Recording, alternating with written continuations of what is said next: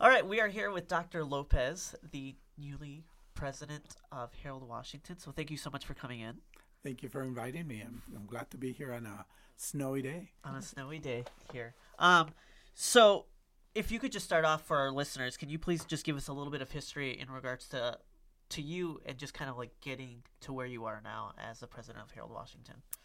Well, thank you. Well, you know, I'm um, I was born in Mexico, but came to the states when I was very young. Um, my family and I immigrated here.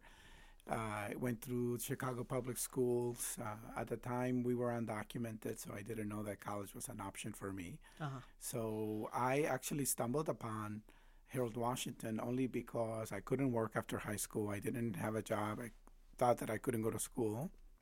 And one day, a friend of mine decided to take uh, the Archer 62 bus because we lived around uh, the Midway area. And we decided to do what kids usually do who don't have a place to go, and that is just window shop. So we're walking around downtown. We saw a sign for what was then called the Loop, Loop College. Uh-huh. We walked in and um, just to ask what it was about, and there was a student in the front uh, desk who must have thought these two people are just so lost that I'm not going to let them go. So she said, "Have a seat. I know you don't have an appointment, but I'll have someone see you." Sure enough, I don't know how long we waited, but I can tell you that two hours later, we were enrolled and registered for the next semester at Harold Washington, which uh, once again it was, it was just uh, Loop College. So that's where everything started for me. Um, I was really fortunate that I was there and was a full time student. My brother paid for my first uh, semester because we, I didn't have any money. I wasn't eligible for financial aid. But soon after that, I was lucky enough to uh, get a part time position at the college, which, which was supposed to be uh, for the summer and ended up being for the two years that I was there. So, because of that two year um, uh, time that I was there, you know, they paid for my classes, and so I, and I was so involved on campus. I did everything from organization of Latino students to student government to Phi Theta Kappa, and that really transformed my life because I didn't know at the time that you could actually have a career in higher education. Uh-huh. And I also only thought that what you did in college was volunteer work and you know things that you wanted to do as a student, and that was what um, uh, led me to a career in higher ed. And so uh, after two years at Harold Washington, I went and did in, uh, my undergrad at uh, what was then called Sangamon State University, now is the, the University of Illinois Springfield, a small liberal arts institution on a full ride. Then from there, I went and did a master's degree at Loyola in higher ed uh, administration. And then from there, uh, my advisor said, "You got to get a job. You can't just go, You can't you just know, keep going. yeah, keep going." And so he said, "Go get a job, and then maybe consider a PhD." And so I listened to him. I went down to Bloomington, got a job, worked for the university, and while I was there, I was so bored because I was so used to being, you know, having that very busy student schedule that I decided to pursue a PhD while I was working there. Uh, came back to, to the Chicago area after a number of years at ISU. Worked at Lake Forest for a little bit, uh, uh, and Lake Forest College, that is, and then was able to join um, Northeastern Illinois University, one of the very first Hispanic serving institutions. And you know, I knew very little about Northeastern, but uh, as soon as I got there, I learned that that was uh, the right place for me because I wanted to work for with first generation Yeah. Uh, college students, many who reminded uh, of, of, uh, of me actually. Your history. Yeah, and then so after 16 years at Northeastern, I uh, received this opportunity to come to Harold Washington as the president, and I couldn't say no to my alma mater, a place where everything started for me, and so it's been three weeks, three three very busy weeks, but I am, I, you know, I'm still like pinching myself that. Um, I used to be a student. Now I'm, Yeah. I'm the president there. But you know, the the college is just such a. Um, there's so many opportunities there. I think you know we have some great faculties, uh, staff. Um, I think excellent academic programs, not only baccalaureate uh, transfer programs, but Uh-huh. also programs for students who want to do short term uh, um, Like programs, certificates certificates to get a job or or to do other things. So it's really exciting for me to be there. I have to ask, what happened to your friend that signed up too? Where's he at today? Oh, it's interesting. yeah, thank you. Yeah, What did he yeah. Actually, um, it was a she. It- Okay. I still, I'm still in touch with her Okay. from high school. She sometimes she she ended up uh, graduating from Harold Washington as well. She did not follow me uh, because she didn't want to go to uh, Springfield. Who wants to go to Sure. Springfield, right? Sure. and uh, but you know, I can tell you, I had a great time in Springfield. I was able to focus on my studies because there's really not much to do. then what else We can know. yeah, Yeah. exactly. Um, but she ended up getting a bachelor's degree, and I think she has also a master's degree from one of the private institutions in the area. Doing very well. Um, I think she works for the the Chicago Boys and Girls Club. Oh, or- wow. Yeah, What but a great story. yeah. And we- so it's funny every time we see each other, we kind of reminisce on that, and because it's you know, for us, it was so new, and it and just changed our lives. Can't For believe you just walked in and they're just like, yeah, come right in, sign up. That's the beauty I'll- about community colleges, I right? will tell you Yeah. this: like, I after I left a high-paying job, I took a really low-paying because I was brain drained, and I was like, I need to go back to school. And I walked same thing. I walked into Harold Washington, and I I just walked in. I was like, let me think about it. It was like I think a week before, um, spring classes were supposed to start, and I I sat down and I was talking to an advisor. By the end of the conversation, she hands me this piece of paper. She's like, "Go up to the second floor. You're registered." And I'm just like, what? "No, that's not what I was gonna." Like, no. Can you still know? do that today? Can you just walk in anytime? Absolutely. Yeah. Yes. that- I mean, I mean, that is really the premise of community colleges. They're they're called open access, open admissions. So you come in and you fill out an application and you talk to an advisor. You take placement tests so that you can make sure you're in the right course and you're done. You know, it's that simple. So I do want to t- continue to talk about Harold Washington. Um, but before that, I know one of your biggest accomplishments at Northeastern was um, El Centro, and I would love if you could touch touch upon that just really quickly before we kind of like Yes. start going into. You know, I love to tell that story because it was also, uh, you know, it was really unexpected. I applied. It seems like everything in my life is really unexpected. I've been really blessed and fortunate to have had great mentors and and just things just happen. So with with the position at Northeastern, I actually did not apply for the director of El Centro.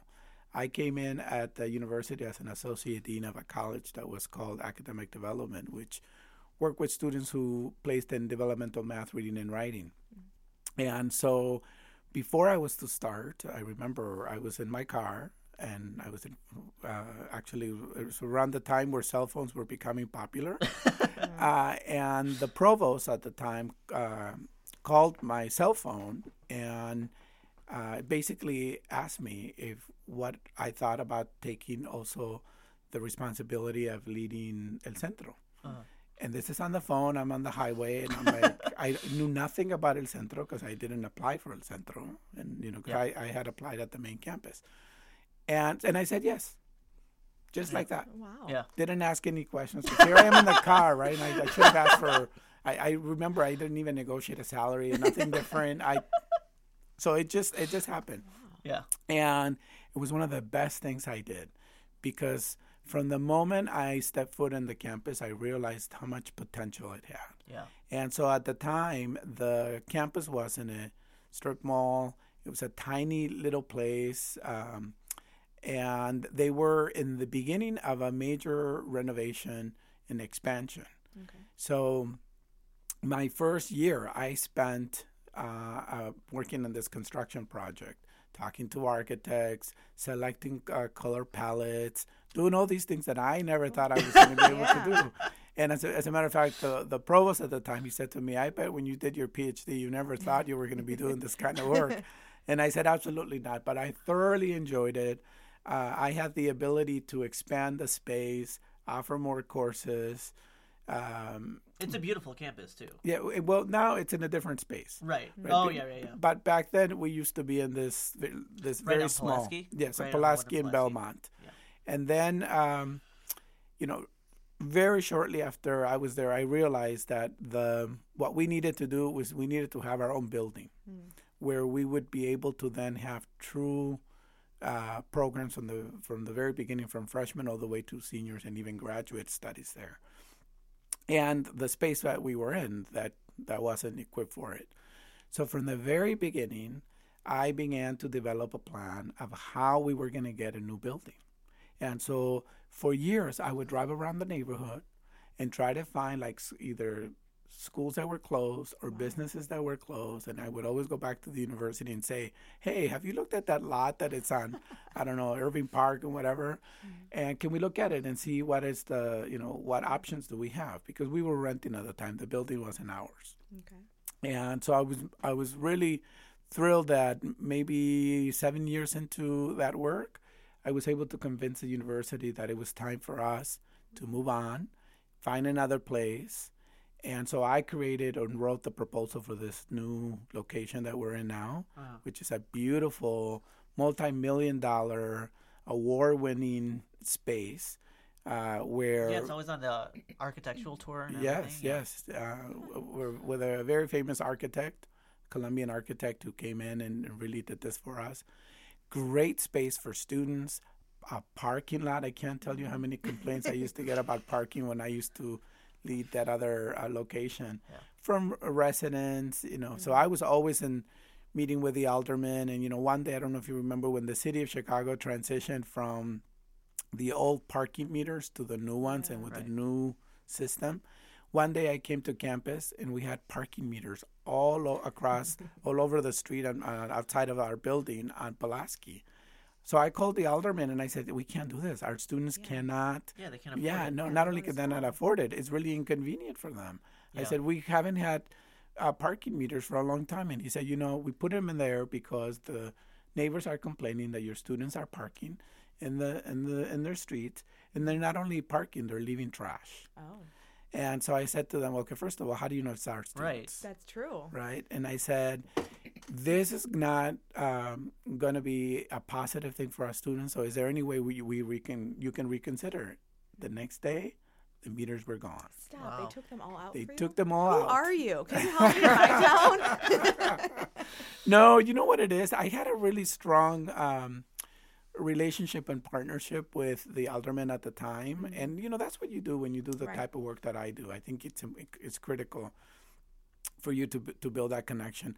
Plus, it's not about me, it's about the students. And here, uh, potential voters, Yeah. Right? That's true. And so he wanted to make sure that he was paying attention to, to uh, in this case, his, his The needs of the students. yeah. So how many students did the f- the first space accommodate, and then how many were you able to accommodate Yes. after? So when I started there, there were just under 300 students. at the- Under 300. Under 300. And part of the reason why it was under 300 it was because they had sectioned off some space for the construction. Okay. And um, So and they then knew they were going to expand it. yes, yes, Okay. yes. And the expansion was going to take us only to 500. Oh. Which is which I thought it was kind of weird that we were spending all this money for Just for- 200 spaces. Right. That basically make sense.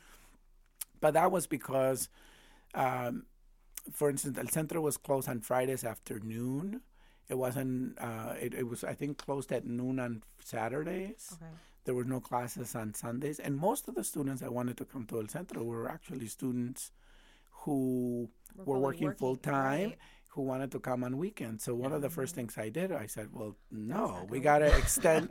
we gotta offer courses on Friday Uh-huh. during the day, all the way till ten o'clock at night. Nine fifty, I think, is when we ended, and then the same thing on Saturday, and and that's how we were able to get students. So when I left, we were just under a thousand. Okay. Um, no, no, that's uh, for the new space. We were when I left. I think it was I want to say just over five hundred. 500. Uh, not because we couldn't accommodate the thousand Sure, sure. For the proposal for the new building, our minimum was for a thousand, Uh huh. and I think now there's about thirteen hundred students, and including uh, baccalaureate and master's, Master's program. program. And grad- graduation rates probably right up there too, right? Everyone's Well, That's you a whole yeah, it- topic.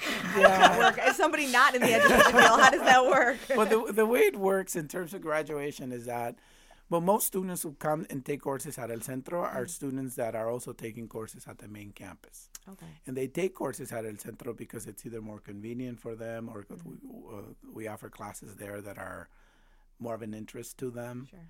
Um, but graduation is it it's similar Mm. to the same graduation rate for all students at the university. Okay. And and as of now, there are no students that begin and end at El Centro. You have to go to the main campus to complete Oh, your okay. degree, with the exception of, I think social work um, has almost like a ninety percent. Uh, um, completion rate there, but I think we're still working on that. We're going to take a quick break and listen to Dance Partner by Invisible Cartoons.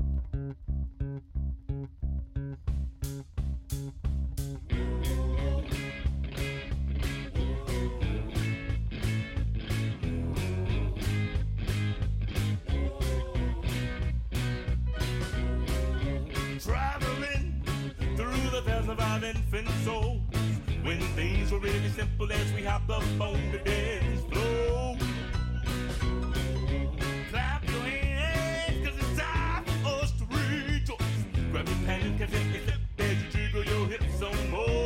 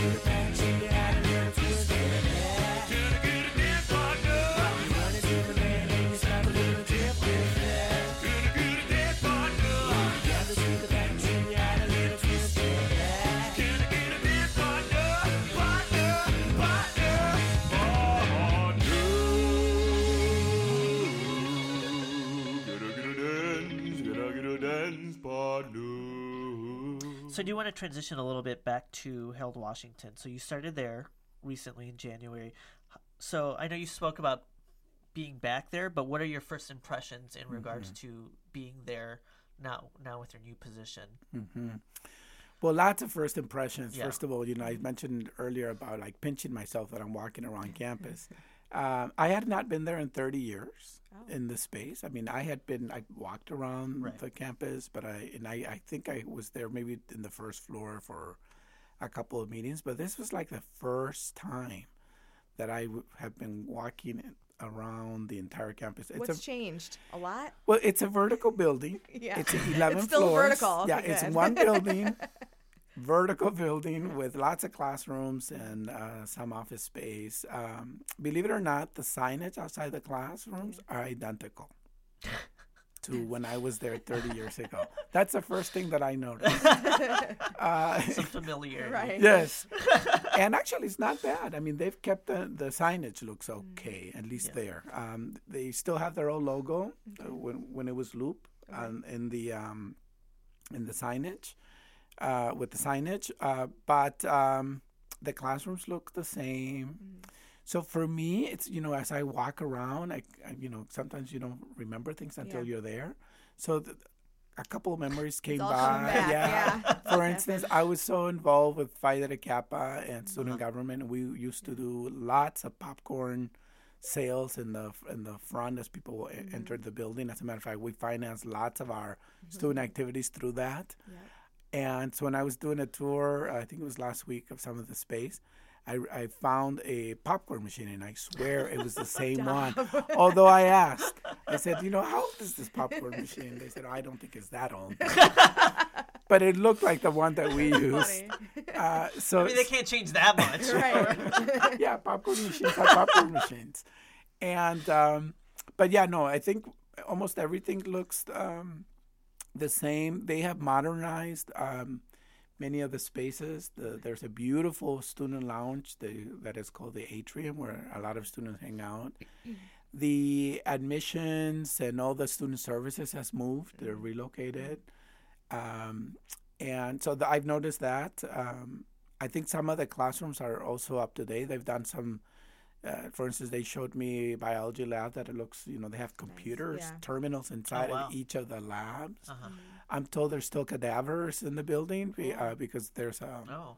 very strong biology program there. As a matter of fact, I majored in that in my first uh, Really? year and a half there. What yes, made you stop doing that? the cadavers. so you saw that and you're like, yes. I'm getting out of here. You know, I enjoy the coursework. I mean, learning about the body parts and how they work. I, I thoroughly enjoyed it. Also, you know, for me as a um, English as a second language, the I didn't have any problems with terminology Mm-hmm. 'Cause it's all derived from yeah, Latin. right? Sure, so, sure. so actually, that's why I think I did really well. Mm-hmm. And but it wasn't until we started to identify muscles in the in the cadavers Gross, that I said no. really? A but they're still far. those cadavers are still in there somewhere. Yes. Where do I they keep I 'em, don't- you I don't think? think they're. I hope they're not the same ones. But who knows? It could be It could if they're be. preserved well enough. But I know that there's there's at least three. I'm told. really? And they just sit inside. You never think about that, do you? When you're in in your college classes. No, but you know, but if you are a biology major, it's that, very that interesting. yeah, th- that's mm-hmm. that's what they use. Yeah. And, I never had to do that. No? I don't remember doing that. Thank Yeah. God. Ugh. No, I I don't blame you. I did a number, you know, once again, as a first generation student, Mm-hmm. Yeah. I really didn't know. So the Uh-huh. college for me really was an opportunity to explore and New learn experience, uh, Right. things that I had never, excuse me, experienced before. Mm-hmm. Uh, for instance, and, and I, so what I've been going through these last three weeks is kind of just reminiscing those Sure. years. Sure. So as I talk to faculty and talk to students and others, I begin to kind of remember all these things. So one of the things that I had forgotten was that at Harold Washington, I took several art classes and music appreciation. So the first time that I ever went to the Chicago Art, um, uh, uh, the museum, it was because I had a class that required me to go in there. And I had to identify the um, certain paintings and write about them. The same thing with the symphony, even though I played music in high school, I had never been to the symphony. And so Just for offered you access. Exactly. So as a student, I spent a lot of time kind of exploring the city that I lived in that I never knew about. That always amazes me because I grew up in the suburbs and we would always be bussed in, you know, to go to the museums and such. But it amazed me when I started working here, um, you know, in the loop that a lot of my coworkers that had grown up here had never been, still to this day, hadn't been to museums, hadn't been to things that are in their right in their backyard. Mm-hmm. So that just Music festivals, you know, yeah. it's like, yeah, no, I, I hear that all the time, even for my family, the, some of People my take it for nieces and nephews. Yeah, they, they, Yeah. they've never ventured out. why is that? Can you know, touch on that? yeah. Well, you know, it's funny because a few years ago, I invited. I know I'm known as the edu- educational education uncle in my family. Okay. Right? I'm the the Yep. the youngest of ten, with about 28 nieces and nephews, and so they all come to me asking for advice. So every time they get to that age, you know, I, I what I've been doing is kind of meeting with them and kind of exploring and giving them options, blah blah blah, advising them. Mm-hmm. Yeah. Not all, because Yeah. some choose not, Not to, to, right? Or some don't need it. But remember a few years ago, one of my nephews who lives in the little village, he's still out there, went to, um, I think, Curie High School, where he graduated from. Mm-hmm. So I said to him, you know, he said, Tio, can we meet and talk about college? And I said, absolutely. I said, where do you want to meet? And he's like, I don't know, you want to come to my house? And I said, can we do something else? And I said, let, uh, why don't we meet downtown? And someplace, right? Uh, and then he's like, "Well, where? I've never been to downtown." Wow. And Yeah. that's what I, exactly what I said. I said, "Oh." Yeah. So I had to give him instructions how to get on the 60, is it Blue Island? You know, I take it for granted. I thought Yeah. most students would at least, you know, You're from the you're from the city. I mean yeah, that it's, It's not hard. too, well, Little Village especially isn't Little too Village, far. you don't have to leave. Uh, there's certain areas. There's a lot of areas in Chicago you don't ever have to leave Exactly. your neighborhood. Yeah, but don't you want to? Like when you see things, even you know, you're watching the news or on TV, and you're like, cool, you know, they're Where's doing uh, Taste of Chicago or whatever's going on Lollapalooza. Even if you don't have tickets to get in, don't you just kind of want to? I don't know. It's like going to the mall in the suburbs. Don't you just go down to the loop? I, that's what I always thought. Yeah, no, I- you just get on the train. So I accessible. find that's pretty typical. I- I think because the city is so segregated that, you know, as you is. said, I think once you're in a community, you have it all there, right? Un- Yeah. Unless you have a reason to go to downtown, Mm. I don't think you need to go. Right. and so so I I think that's that's one of the reasons. But uh, it's really unfortunate, right? Because Yeah. we have so much. The museums, for instance. Yeah, I'm surprised that it like they they do what I think February is the month of museums are open for for free to those who you know live in the city or live in Chicago. I think land right, Yeah. and so they the city's kind of giving you the opportunity to do things for free. You don't necessarily Mm-hmm. need the money, but I guess you still need the money to get on the bus or the train. yeah. So do you? Okay. So I mean, I'm going to jump around Yes. with some of my questions in regards to this. Um, since we're talking about this, do you feel it's like? Do you feel it's education's role to give these experiences to people, be it, you know, like, um, like elementary, high school, or Mhm. Absolutely. Or I- higher ed? I think students should have opportunities like you mentioned in, from the suburbs. I think the curriculum in high schools and elementary schools, there should be trips to these different places in the city. You know, the museums, the different things that the city has to offer, and I think they do some of that. I think it depends on the school that that, that Depends you go on funding. I think if we get right down to it, yeah. Yeah. So how does that how does funding work? It's the the taxpayers are paying a certain amount to each school. Like how how do they decide how much your college gets or this college gets or you know even elementary schools and, and high schools? Yes. Well, for higher education, is obviously different from K through 12. But in higher ed, for instance, the the city colleges, eh, the city is a district, Okay. dis- District 508, Okay. and among the, in that district there are seven colleges. And if you live in the city, you can come and take courses at any of those colleges, Okay. and you pay what is called a resident fee Mm-hmm. for tuition. And so the our uh, all of us who live in the city, we pay a what what is called a community college fee. So if out in the suburbs, if you lived in whatever suburb, most uh, cities, not most cities, but most communities will have a community college, Sure. and it's funded by the community, not in not in full, Right. in part. And it's about it used to be like uh, a one third formula. So the formula th- that was that the community would pay for a 3rd mm. the student and their families would pay for another 3rd mm. and then the rest would come from the state. Oh.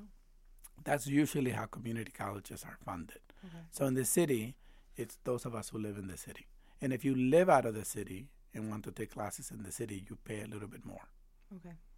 Kind of similarly to a state four year university where you pay in state tuition. And if you're coming from out of state, uh, most of the time you have to pay out of state fees. And then it's your or part of your responsibility as the president, then you kind of budget and allocate what those fees are going to within your college. So then, how do you figure out what kind of programs you want them to go to? How does mm. that work? That's a good question uh, because the way that it works in the city colleges is that there's one district, mm-hmm. the money is collected for the district, mm-hmm. and then the the chancellor works with the presidents to allocate the funds to each of the colleges, mm. depending on the focus of the college, depending on their enrollment, depending on their needs. Oh wow. Okay. And I'm just learning because Yeah. I, I'm, well, I'm, I'm definitely yeah. learning. This is yeah. I, am about to begin those conversations uh, Uh-huh. because I'm trying, uh, you know, as the yeah. the president of Harold Washington, obviously my priority is Harold Washington, right? Right. Right. And so I'm going to be having those conversations to see what it is, what kind of formula does the city colleges Mm-hmm. use to allocate money for the seven colleges, and work closely with my other peers for the from the other 6 Mm-hmm. colleges. Yeah. But you know, there's never enough money to go around, right? Yeah. so Yeah. so it's about hard. prioritizing things. You asked earlier about you know what is kind of my my um, um, uh, what is it my my vision right now, and right now I'm trying to learn as much as I can about the institution where we are, the culture, budget, staffing, and and but I do know um, that even though I'm new, recruitment and retention are key, Yeah. and that's almost for any any and that's college. been challenging nationwide. Yes, at this point. everywhere. So But for the city colleges in particular and Harold Washington, so I want to make sure that we have the policies in place to be able to, and processes in place Uh-huh. to recruit students who want to be there, right? Who have, who identify, uh, meaning they find a program, uh, who have a reason to be there. So if they want to come in and want to take um, courses to transfer to, to the four-year university, wonderful if they want to come in and learn a trade or learn uh, or find a, a job someplace through a short certificate program, that's great too. Right. So so for me is so once they're there, the next piece is how do we retain them? Yeah. Because you know, having been a community college student, having researched community colleges, uh, my- actually my dissertation is on uh, uh, community college students, and I've I've been very interested in, in it for, from the very beginning. Um, because, you know, there is this, there's a lot of um, issues that people don't know about community colleges. For instance, that many of the students who start at community colleges never transfer to a four year.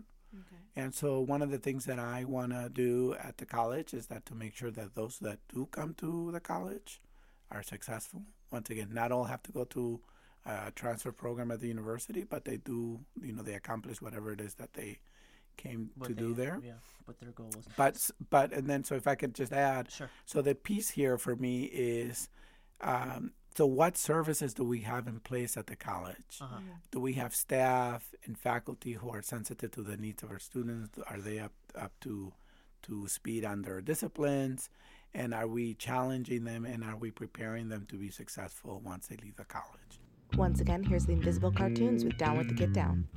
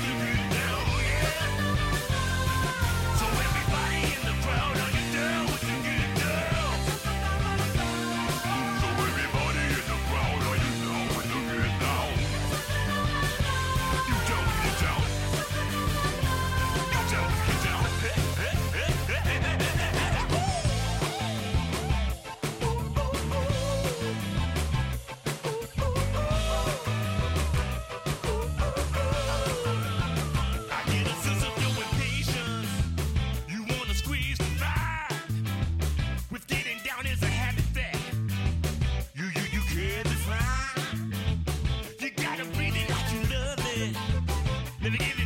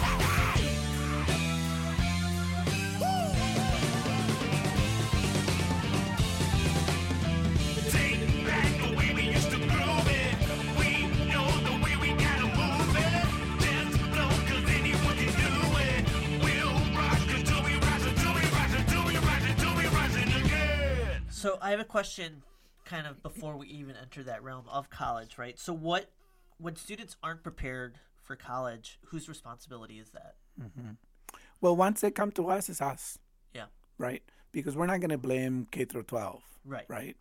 Um, so if a student wants to come to the city colleges, in this case Harold Washington, Uh-huh. we have to meet them where they're at. Uh-huh. And so we have an obligation as an open access uh, college uh, to get them to wherever they need to be, right? So placement testing is key. Is providing if we need developmental coursework, that's what we do. Uh, if we need uh, to develop mentoring programs for them, uh, academic advising is key.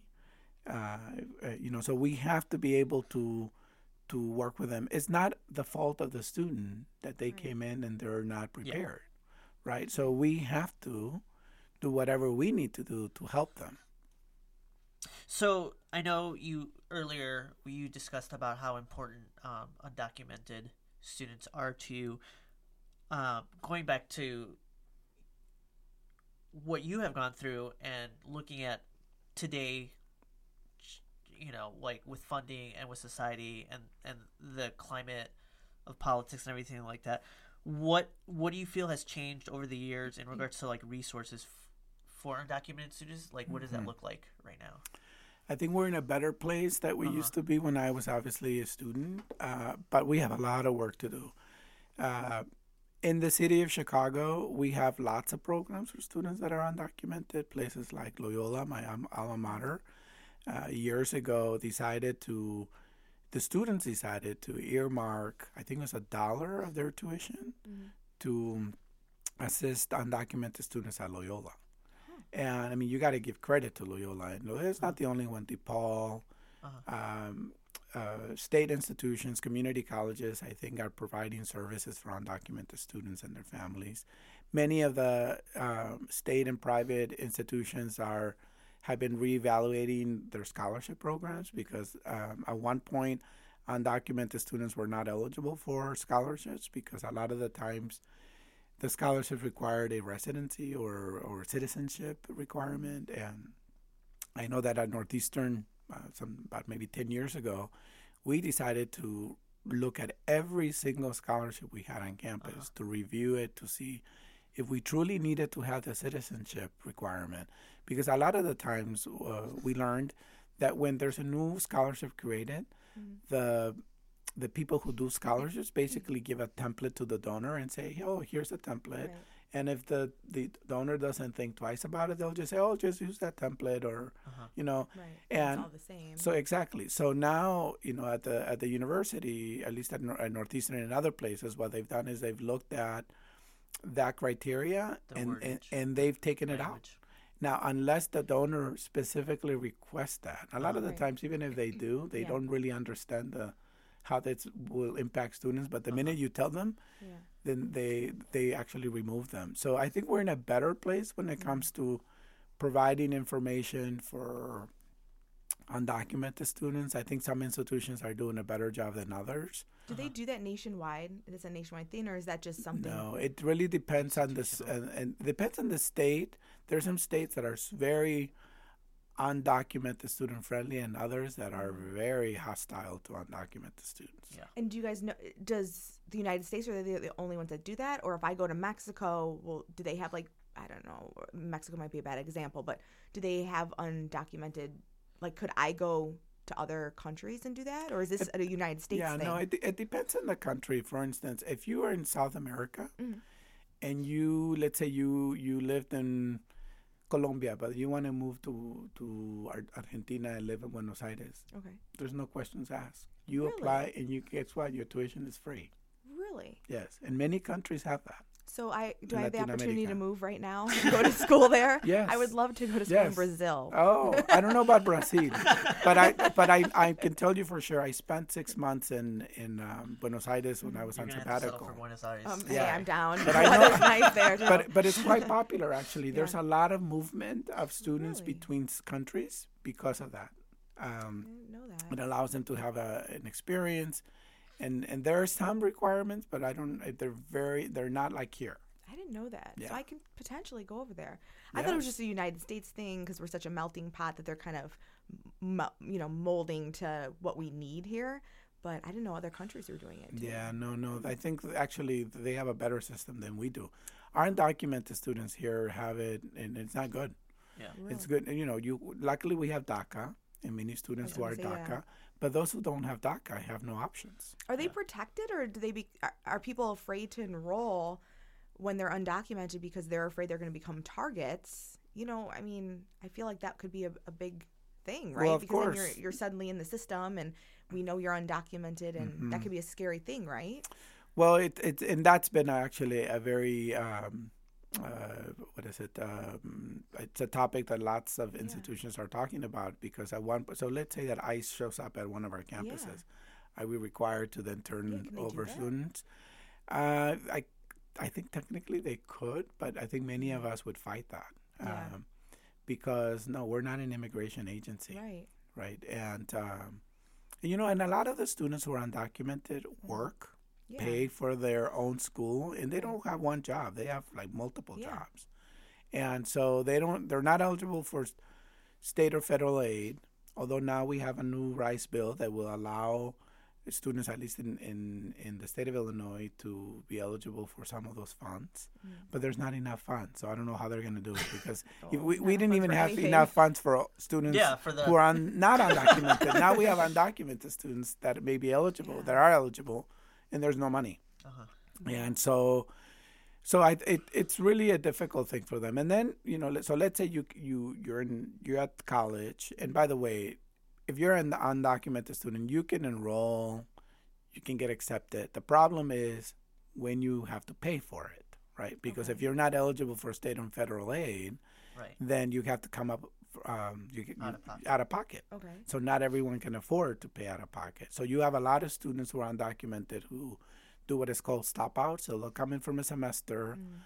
drop out for a semester and work, come back and then pay because Oh, they they they too pay as they go. Yeah, you're not going to remember. You're not going to be able to retain any of your education. Exactly.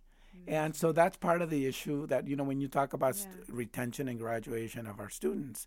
And there's and there's there's language for each of these types of students, right? Like These are these are they're called. They have they each have specific titles for each for a student who who leaves and comes back and things like that. Yeah. Mhm. Yeah, well, we you know, and we try to bring them back, but it's really difficult because so, and not only are they trying to pay for classes, a lot of the times they're helping at home, Right. right? So they're they're at times supporting their own families, right? Uh, even their extended family, So it's very difficult for them for them to to uh, pay for school. So lots lots of challenges, but I can tell you they're the most resilient.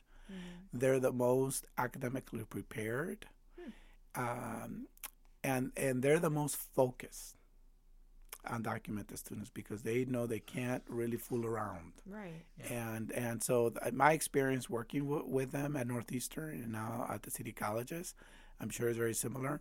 That they, you know, they they're very hard workers, and uh, they know how to seek also advice, and um, many of them have some very solid uh, academic plans because they don't have you know they don't have the luxury of oh let me try Right. this. No, they they they They really have to be focus. laser focused. Yes. Um, so, kind of going with some of these topics. I mean, we can like I was going to ask you in regards to specifically with with your college in regards to like what are the challenges facing, but you went through a lot of that. So, there's been a lot of discussion in regards to like free college. hmm Um, what is you know free college for all? What is your stance on that specifically? Let's say we're only looking at Harold Washington. Like, let's not worry about everything else. What is your stance? I would love Uh-huh. to be able to offer free college to all. Uh-huh. Uh, I think uh, so. So if that, uh, yeah. So I would be a, a strong supporter of that, because even though you know community colleges are significantly less expensive than four-year universities, they still cost, Yeah. and the state and federal aid is not enough to pay for their classes. Right, a lot of the time students have to pay out of pocket. So I really believe that uh, that we should invest in education, like uh, many other countries do, and and uh, and that you know, n- not everyone needs to do a four-year degree. But so providing options for students, you know, we we need good mechanics. I'm sorry when my car needs needs work, I want to be able to, to Right. to take it to someone who knows what to do with it, right? And so yes, I think there's a lot of places that that uh, So, with that example, right? So, one one question that's posed is like, is it the responsibility of, say, a car manufacturer to train an employee to do that, or is it the responsibility of a community college to the? Mm-hmm. I mean, I think that's that's an mm-hmm. argument that people have, right? It's just like, mm-hmm. well, I go to, I have to go to school to go get this job, whereas in the past, it's like I feel like it was a vocation. vocation you know like you you know you have this vocational aspect but then Yeah. back in the day you could just go into ford motor company and they're just going to train you how to do it Yeah, but you that's silly because if, if I want to be become a plumber, I don't expect Kohler or one of these big plumbing companies to pay for my education, mm-hmm. right? well why not? That's true. but but, but actually but that's what we do actually now Yeah. today. We we do that at community colleges. There's lots uh-huh. of partnerships between businesses uh-huh. because it's actually in their best interest yeah. right? To have uh, you know businesses today don't have the time to train people uh-huh. so if you have a partnership with a, in this case a community college or even a four-year university who's going to do that type of training why not yeah right so i would welcome Uh-huh. any opportunity with any business in the Chicago area, if they wanted to come and us to work with our faculty to develop a program where they're going to truly have uh, people who are at you know from day one either doing Yeah. internships or other type of um, service learning uh, opportunities and then employment it's a win-win for all. It's a win-win for the company. It's a win-win for the college. It's a win-win for the student and for all of us right? Yeah. Right. so locally i know we've, we've talked about like budgets and things like that. Locally and federally what what role would you like to see from the government to assist higher education?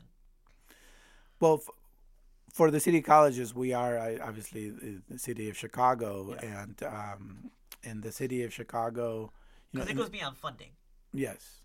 Well, I think for me and for the things that I'm learning about the college, having been there only three weeks, there's lots of things. I think there's lots of ways that the city of Chicago can partner with, in this case, the city colleges or Harold Washington.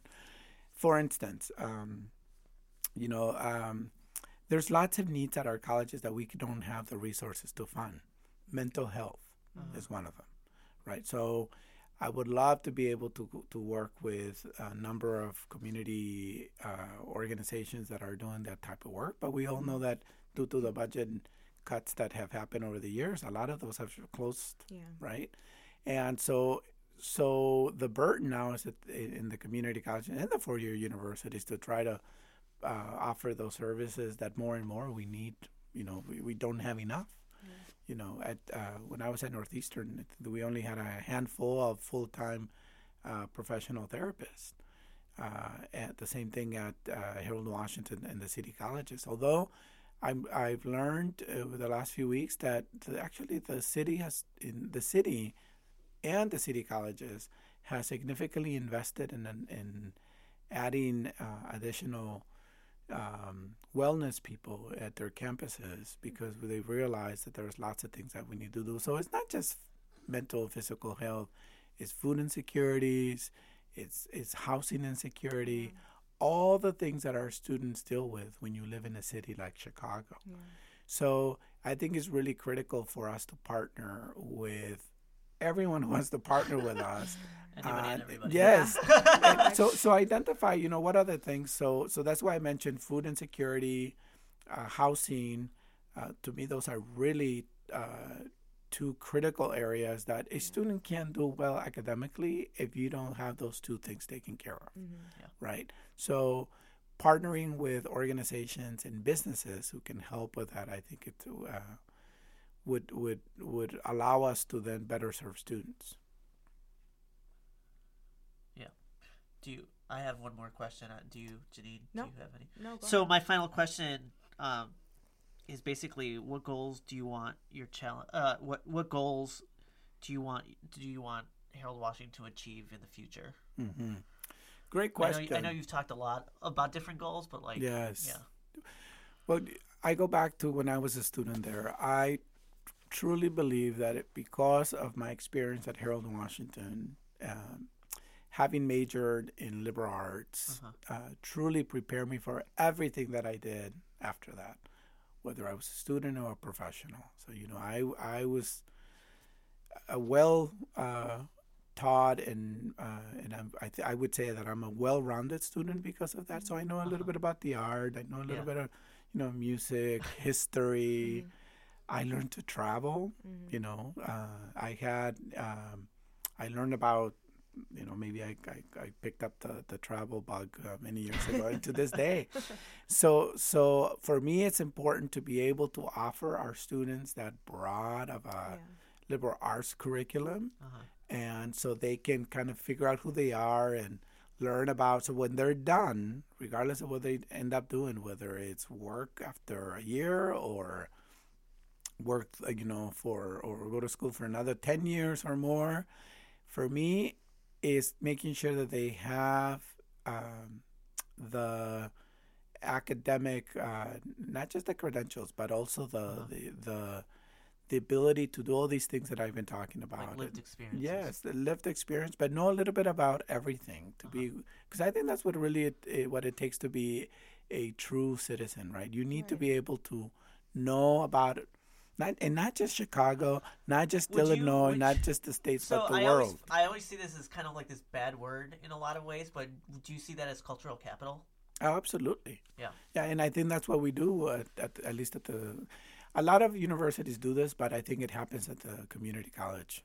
Um, um, and so yes, I think I think that is something that. Um, so I would like to say that in a few years from now, or in, in during my tenure here at, at Harold Washington, I, that uh, I would like to say that I have uh, strengthened our liberal arts education that we offer at the college, but also um, uh, strengthen our.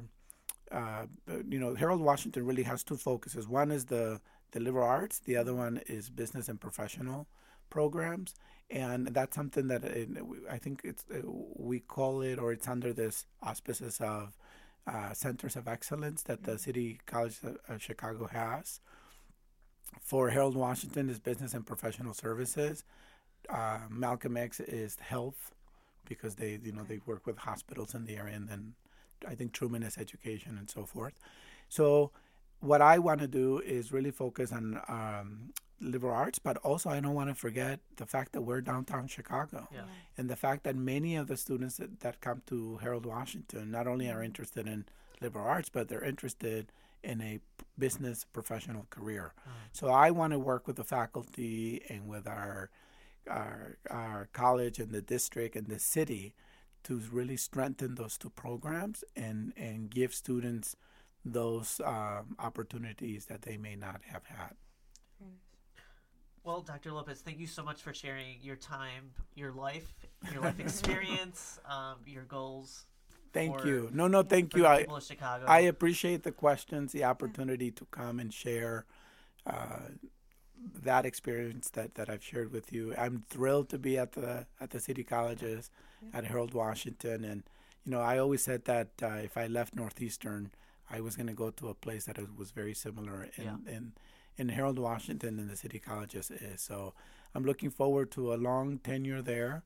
I have a lot of work to do, and but I'm not going to do it alone. I think I have a great, committed faculty and staff who are just ready and poised to to do whatever we need to do to serve students. So thank you for the opportunity. Thank you so much. Thank you. Here's Slap Nasty by the Invisible Cartoons.